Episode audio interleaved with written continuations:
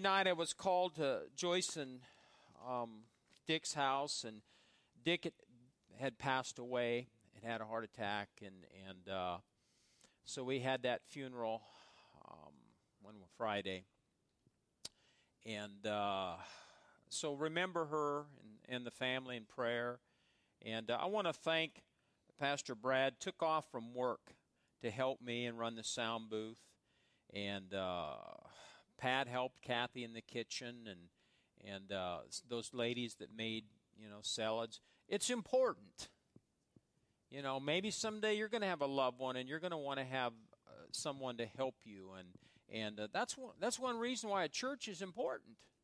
You need you need the local church, and uh, so remember them in your prayers. We are um, talking about. See, I forgot. What were we talking about? We're talking about the local church, the importance of the local church, and now we've switched gears, and we're going into a just a short series on this church and what this church believes. And in Acts 2:42, I'll just read it to you. It says, "They committed themselves to the teaching of the apostles, the life together, the common meal, and prayers." So was the early church committed? Oh, yes, they were committed. And uh, but you know, the church today, I don't know how committed they are. I was watching. I I like war movies. I like those kind of movies. And I saw it was up, and Micah saw it was, so we rented it on, on Dish, and it's called 12 Strong. True story. How many have seen it? It's a good movie. And uh, basically, you know, after 9 11, they, they needed somebody to go in and, and deal with the Taliban and all these guys in Afghanistan. So they sent basically 12 soldiers to go over there and they got there and they didn't realize they're going to be riding horses going up against tanks. It was really unbelievable story. But in the story, it, uh, the the captain had to, you know, get some guys to go another direction and do something, and it would have required them like walking or some hundred miles. I don't know, it was a long way. And uh, and he said, if you don't want to go, you don't have to go. If you don't want to do it, you know, and and one of the guys just said, Give the order. Give the order. And so the captain says, I order you. And they said, Okay, let's go. And I told I, I told Kathy, I looked over at her and I says, if the local church, if the church of the Lord Jesus Christ could be like that, but it's not. And it's sad because we're in a, we're in a battle too. An unseen battle which is even more dangerous. We don't see the, the you know the weapons and the enemy that's out there but he's there. And you need to be committed today if you're going to not only survive god didn't just call us to survive and just get along and do the best we can he wants us to be aggressive warriors and uh, so in the movie, they, they went ahead and did what they were supposed to do, and it all worked out in the end, and it's unbelievable. If that's even half true, I know Hollywood always embellishes things, but it was a miracle that they survived. So we need to be committed to whatever we're doing. And you know, I, I forgot our what are what's Harvest Church committed to? Okay. Didn't want to get up today and go into the hall and look at that board, did you? So you're do, you're doing well, soldiers. we, are talking about commitment. Then we're going to the next few weeks, and I'd like to be done here at the end of the month, and and uh, then we're going to switch gears and go to another subject. But we're going to talk about you know in the next few weeks serving and sharing. And that's what this, this church is all about is serving the Lord Jesus Christ and sharing the Lord Jesus Christ. But we looked at some things about commitment. We said commitment requires number, number one, it's a surrender of your will. And Jesus said in John 9 4, He said, For me, there's no other option. For what is before me is certainly compulsory. I was sent specifically for this mission and this moment, and I will answer to the one who sent me regarding how I carry out this assignment. Therefore, I must give myself completely to the task before me and do it enthusiastically and passionately. Now, who, who said that? Jesus said that. So, what the Father called him to do, did he do it enthusiastically and passionately? Yes, he did. And see, we are no different. We need to be the same way. But we need to surrender our will to God's will. The next thing we said, commitment demands action. We said in Acts 10 38 how God anointed Jesus of Nazareth with the Holy Ghost and with power, who went about doing good and healing all that were oppressed of the devil, for God was with him. So you need to be an individual. If you're committed to something, you're going to do it. Not just talk about it, not just think about it, but you're going to do it. Then we said commitment sees the big picture. Look in your Bibles to Hebrews chapter 12. Hebrews chapter 12.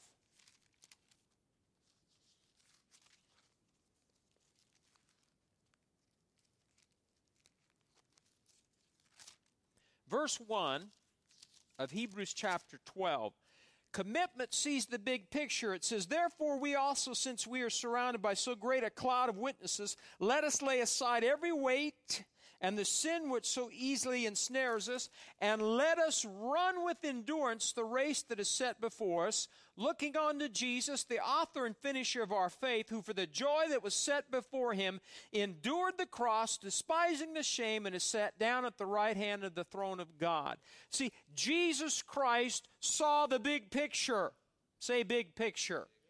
He saw the finish line. And there's sometimes as, as believers times get tough, we need to be focused on the finish line. We need to see the big picture. Jesus could see you and I coming to Him, you know, generations, hundreds of thousands of years later. He saw us become the redeemed ones of the Lord. Amen.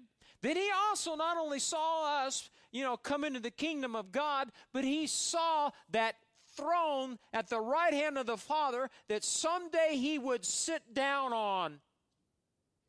And that's what kept him going. You know, for the joy, it says, that was set before him, endured. We said endured implies a person who's under some type of incredibly heavy load, but refuses to stray from his position because he's committed to his task. How many have ever been under a heavy load?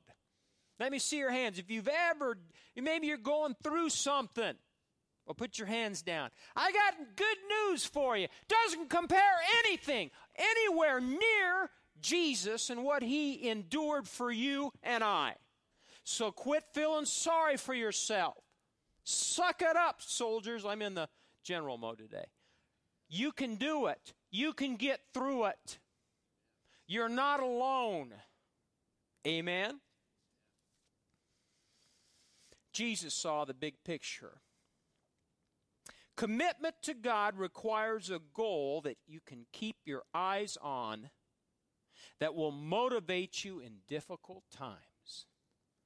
Keeping your eye, keeping focused on a goal. Now, one more here. Look at 1 Peter chapter 4. 1 Peter chapter 4.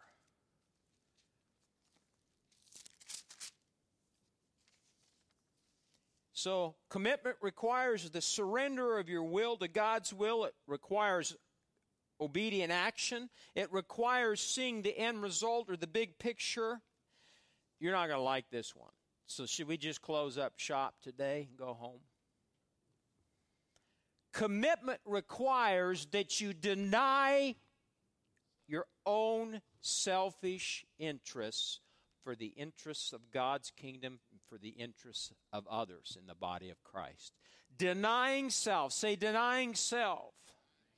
You know what? That, that's going to be kind of hard today because the Bible tells us prophetically in Timothy that people basically are going to be full of themselves, ruled by their flesh and not by anybody else. Commitment, if you're committed to God, you've surrendered your will to Him, then you need to deny yourself. 1 Peter chapter 4 It says, Therefore, verse 1 Since Christ suffered for us in the flesh, arm yourself also with the same mind. For he who has suffered in the flesh has ceased from sin. Verse 2. This is what I want you to get. That he no longer should live the rest of his time in the flesh for the lusts of man, but for what? The will of God. The Message Bible says it this way Since Jesus went through everything you're going through and more, learn to think like Him. If you're going to think like Him, then what do you got to do? If you're going to think like Jesus, then what are you going to do? Don't make it harder than it is. Then you better be a person of the Word. You better know the Word. Since Jesus went through everything you're going through and more, learn to think like Him. Could we say it this way? Learn to think like the Word. Because He is the Word, is He not? Think of your sufferings as a weaning from that old sinful habit of always expecting to get your own way. That's, that's what the flesh wants, doesn't it? That's what self wants, doesn't it? Getting your own way. Then you'll be able to live out your days free to pursue what God wants instead of being tyrannized by what you want. How many of you how many of you know now I'm saying when I ask you to raise your hands, this has nothing to do with you. Okay? So don't get all butt hurt. That's what my boys tell me. They talk about don't get all butt hurt. Never did quite figure that one out. Okay. My butt hurts when I sit a lot because I got no butt. Amen. And I forgot what I was going to say. What what help me out? or they're going to all get butt hurt. Well, then you're not anyhow. What was I talking about? Because it just it just left me. That happens. What? You for, help me. It's gone, so maybe the Spirit of God didn't want me to. Oh, I know what it was. It happens. I'm 60, and you know. that does happen. How many of you know that this doesn't apply to you? How many of you know somebody that's selfish? Let me see your hands. How many of you know? You thought I was going to say, How many of you are selfish? Now let's see your hands. How many of you are selfish? Oh, we got honest people. Listen, we all have some selfish, don't we? But if we're going to be committed to, to God's kingdom and what God has called us to do, then we're going to have to give up self. Look at Galatians 2:20. Galatians chapter 2:20.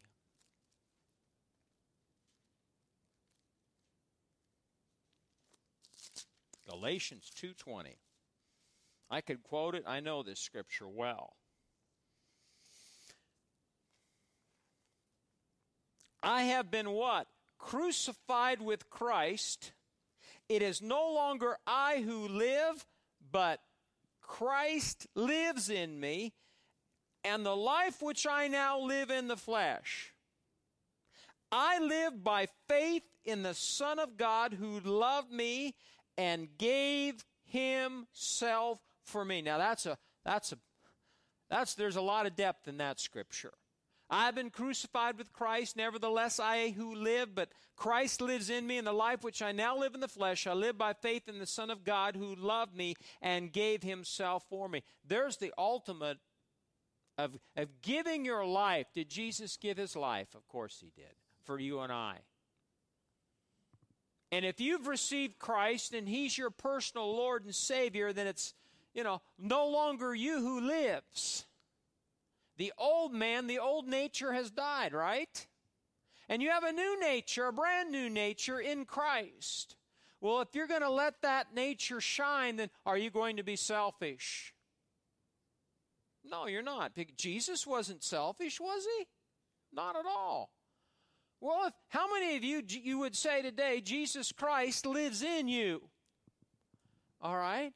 Well, then if you let him shine through you, you're, you're going to be a, an individual that serves and you're going to be an individual that shares, and an individual that gives. Amen? You and I died with Christ so that Christ can live through us. Now let's look at the scripture about Jesus in Philippians chapter 2. Philippians chapter 2. You know this scripture well. I like Kathy said, and we need to remind ourselves that we are, we're, we're in a battle. And there is a, a, a, spiritual battle. Just turn on TV and listen to the news, what's going on. Has, been, has there been a battle in the White House? Yes. There's a battle going on in this nation. And we need to realize that and we need to wake up. You know, we came in here, we had prayer Wednesday, last Wednesday, and I started the prayer and I thought, oh my God, I just want to go sit down. Because it was like I was praying and nobody else was. And so what did I do? I said, pray louder. And you did, and it made a difference. And I've noticed lately, and especially this, this last, last month, and and Abe could agree with this, and I suppose Pastor Brad too, but you're kind of dead. You're kind of lifeless. You're kind of indifferent. You're kind of like, uh, uh, oh ho hum, I'd rather be somewhere else. And that's not a good place to be. And so I'm ex- in, exhorting you. In fact, you know what? I, I'm, I'm basically, when we boil it all down, all I am is an exhorter. I'm not so much a teacher. My gift is exhortation. And I'm exhorting you that, that you need to remind yourself when you walk into the church self, wake up. Self, you will worship God today. You will not sleep during Pastor Mike's message. Now, I'm not standing here because you sleep, Julie. You never sleep. I'll move over here. Wake up, Lewan. No. Do you, do you understand what I'm saying? If you, the church, are indifferent and apathetic and, and thinking about doing other things, what do you think the rest of the world's like? Think about it. If the church is asleep, if the church is apathetic, if the church is indifferent, what's the world like? Much worse. Maybe the same.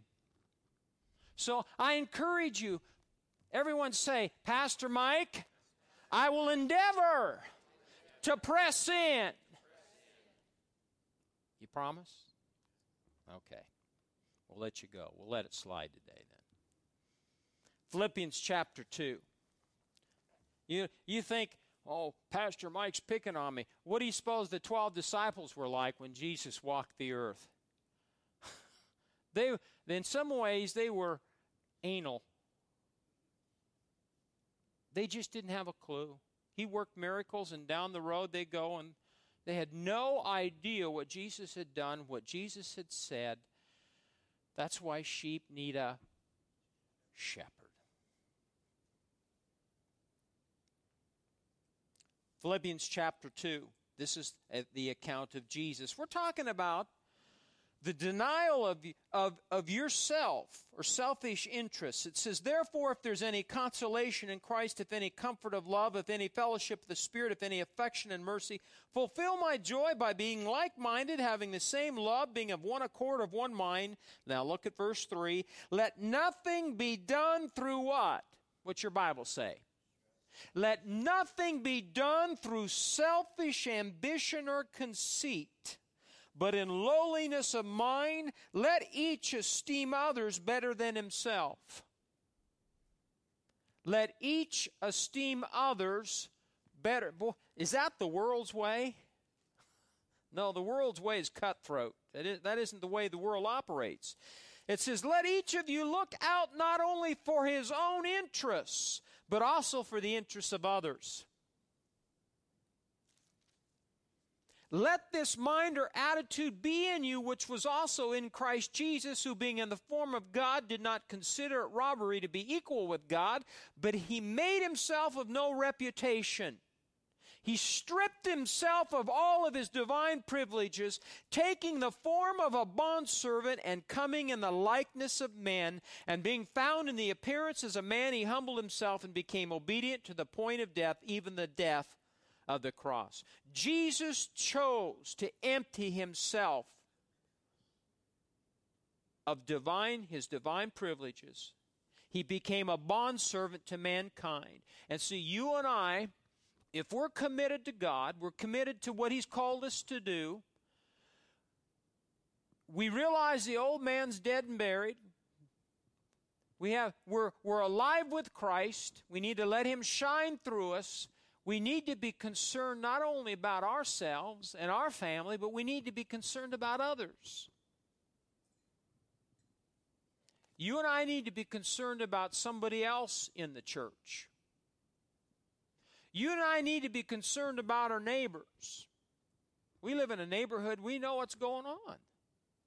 We keep an eye. We have some older people, and you know, it's it, it, I had to finally pull down my shade when I'm sitting in my recliner because the neighbors on the other on the other side of the street, theirs is open, they could see. I got a call at 10:30 and he says, "Or Mike," he says, "My my gas is out." He well, he knew I was I he says, "You're not." He knew I wasn't in bed cuz he could see right through and I'm sitting there. I've had to learn to pull down my shades cuz the neighborhood no want some of them want to know what's going on. They're snoopy. But we need to be concerned about the interests of others. And we talk about it. We live in a good neighborhood. Gone are the days where, where neighbors help neighbors. Remember those days? Do anything to help a neighbor. But now we're too busy. We're too distracted. We got too much on our plate, our jobs, and we've got to go here and we got to do that. And the cat's in the cradle, and you know, Silver Spoon, when you going to come home? Remember that song? Too busy. Luke 14. Luke 14. I'm almost done. I want to stir you up today to this coming week do something for somebody else. Don't just take care of, you know, us four and no more. Take care, be, be a blessing to somebody outside your family unit. And I know that many times you do. But we need to concentrate on that because if you're going to be committed, you're going to deny yourself of your of your own selfish interests. Look at Luke 14 verse 25. This is the call to discipleship. And great multitudes went with him, and he turned and said to them, If anyone comes to me and does not hate his father and mother, wife and children, brothers and sisters, yes, and his own life, also he cannot be my disciple. He's, he's calling for total commitment, folks. That doesn't mean literally we hate our father and mother. You got to read that and study that. It says, Whoever does not bear his cross come after me cannot be my disciple. Go on, go on to verse 33 for the sake of time.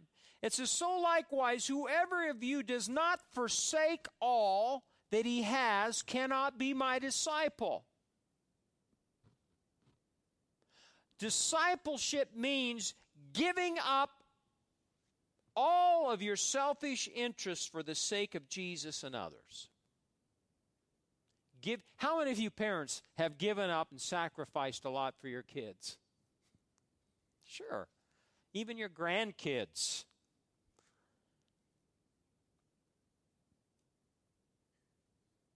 We need to have that kind of heart's attitude when it comes to, you know, our circle of friends, our neighbors, fellow people and believers in the church. I'm going to read to you, and you don't need to turn there. 1 Corinthians 10 24 says, Let no one seek his own, but each one the other's well being. Let no one seek his own, but each one the other's well being. Now, I'm going to close with this. How many of you know 1 Corinthians 13? What do they call that? The love chapter. Here's some different translations of verse 5. Love does not seek its own. Love does not pursue selfish advantage. Love does not insist on its rights. God's love does not try to get things for itself. Here's another one God's love does not insist upon having its own will. God's love does not demand its own. What are we talking about? We're talking about commitment. Are you willing to surrender your will to God's will? Not half heartedly. Are you willing to obey by doing what God's called you to do? Do you see the big picture? Do you keep your eyes on the end, you know, the goal? And then finally, you need to learn, and I need to learn how to deny ourselves for the sake of others. Amen? Stand your feet this morning.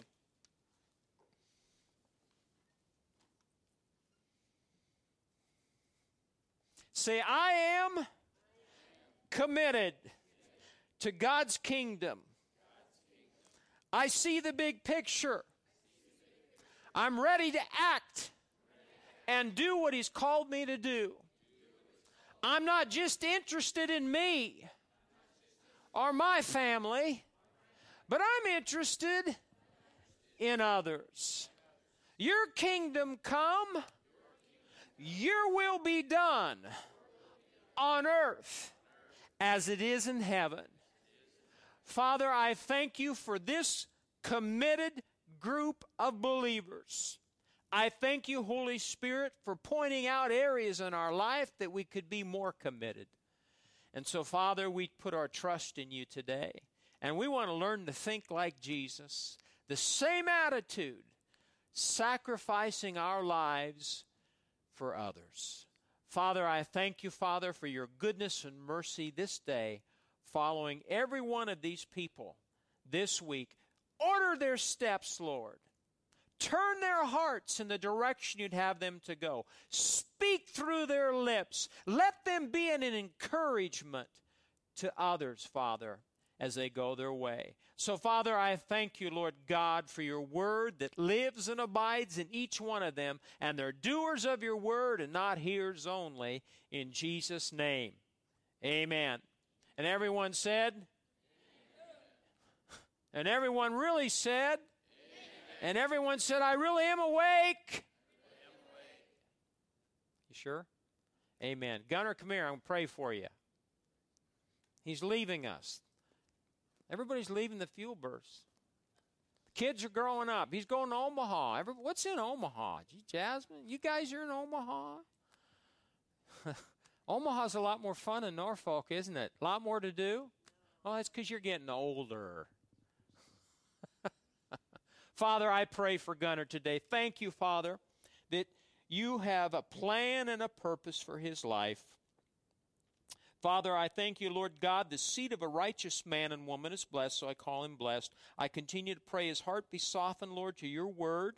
I continue to thank you, Lord, for plugging him, plugging him into the right place. Lord God, that his feet will carry him to, to the right people and the right relationships, and you'll bless him in the days ahead, spirit, soul, and body, and financially. I thank you, Lord, for your protection upon him, Father and the whole family. In Jesus' name, amen. Amen.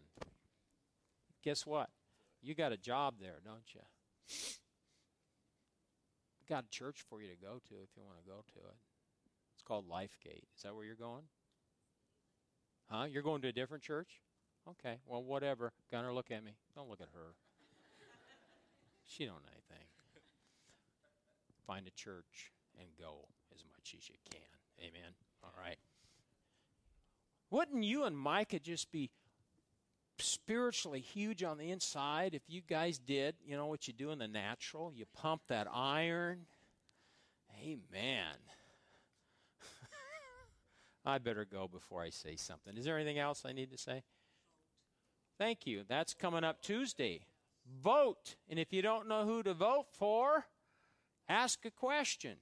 Get, get in the newspaper and get in the knees on your knees and pray, but please be a registered voter and vote. Amen. God bless you. Have a good week.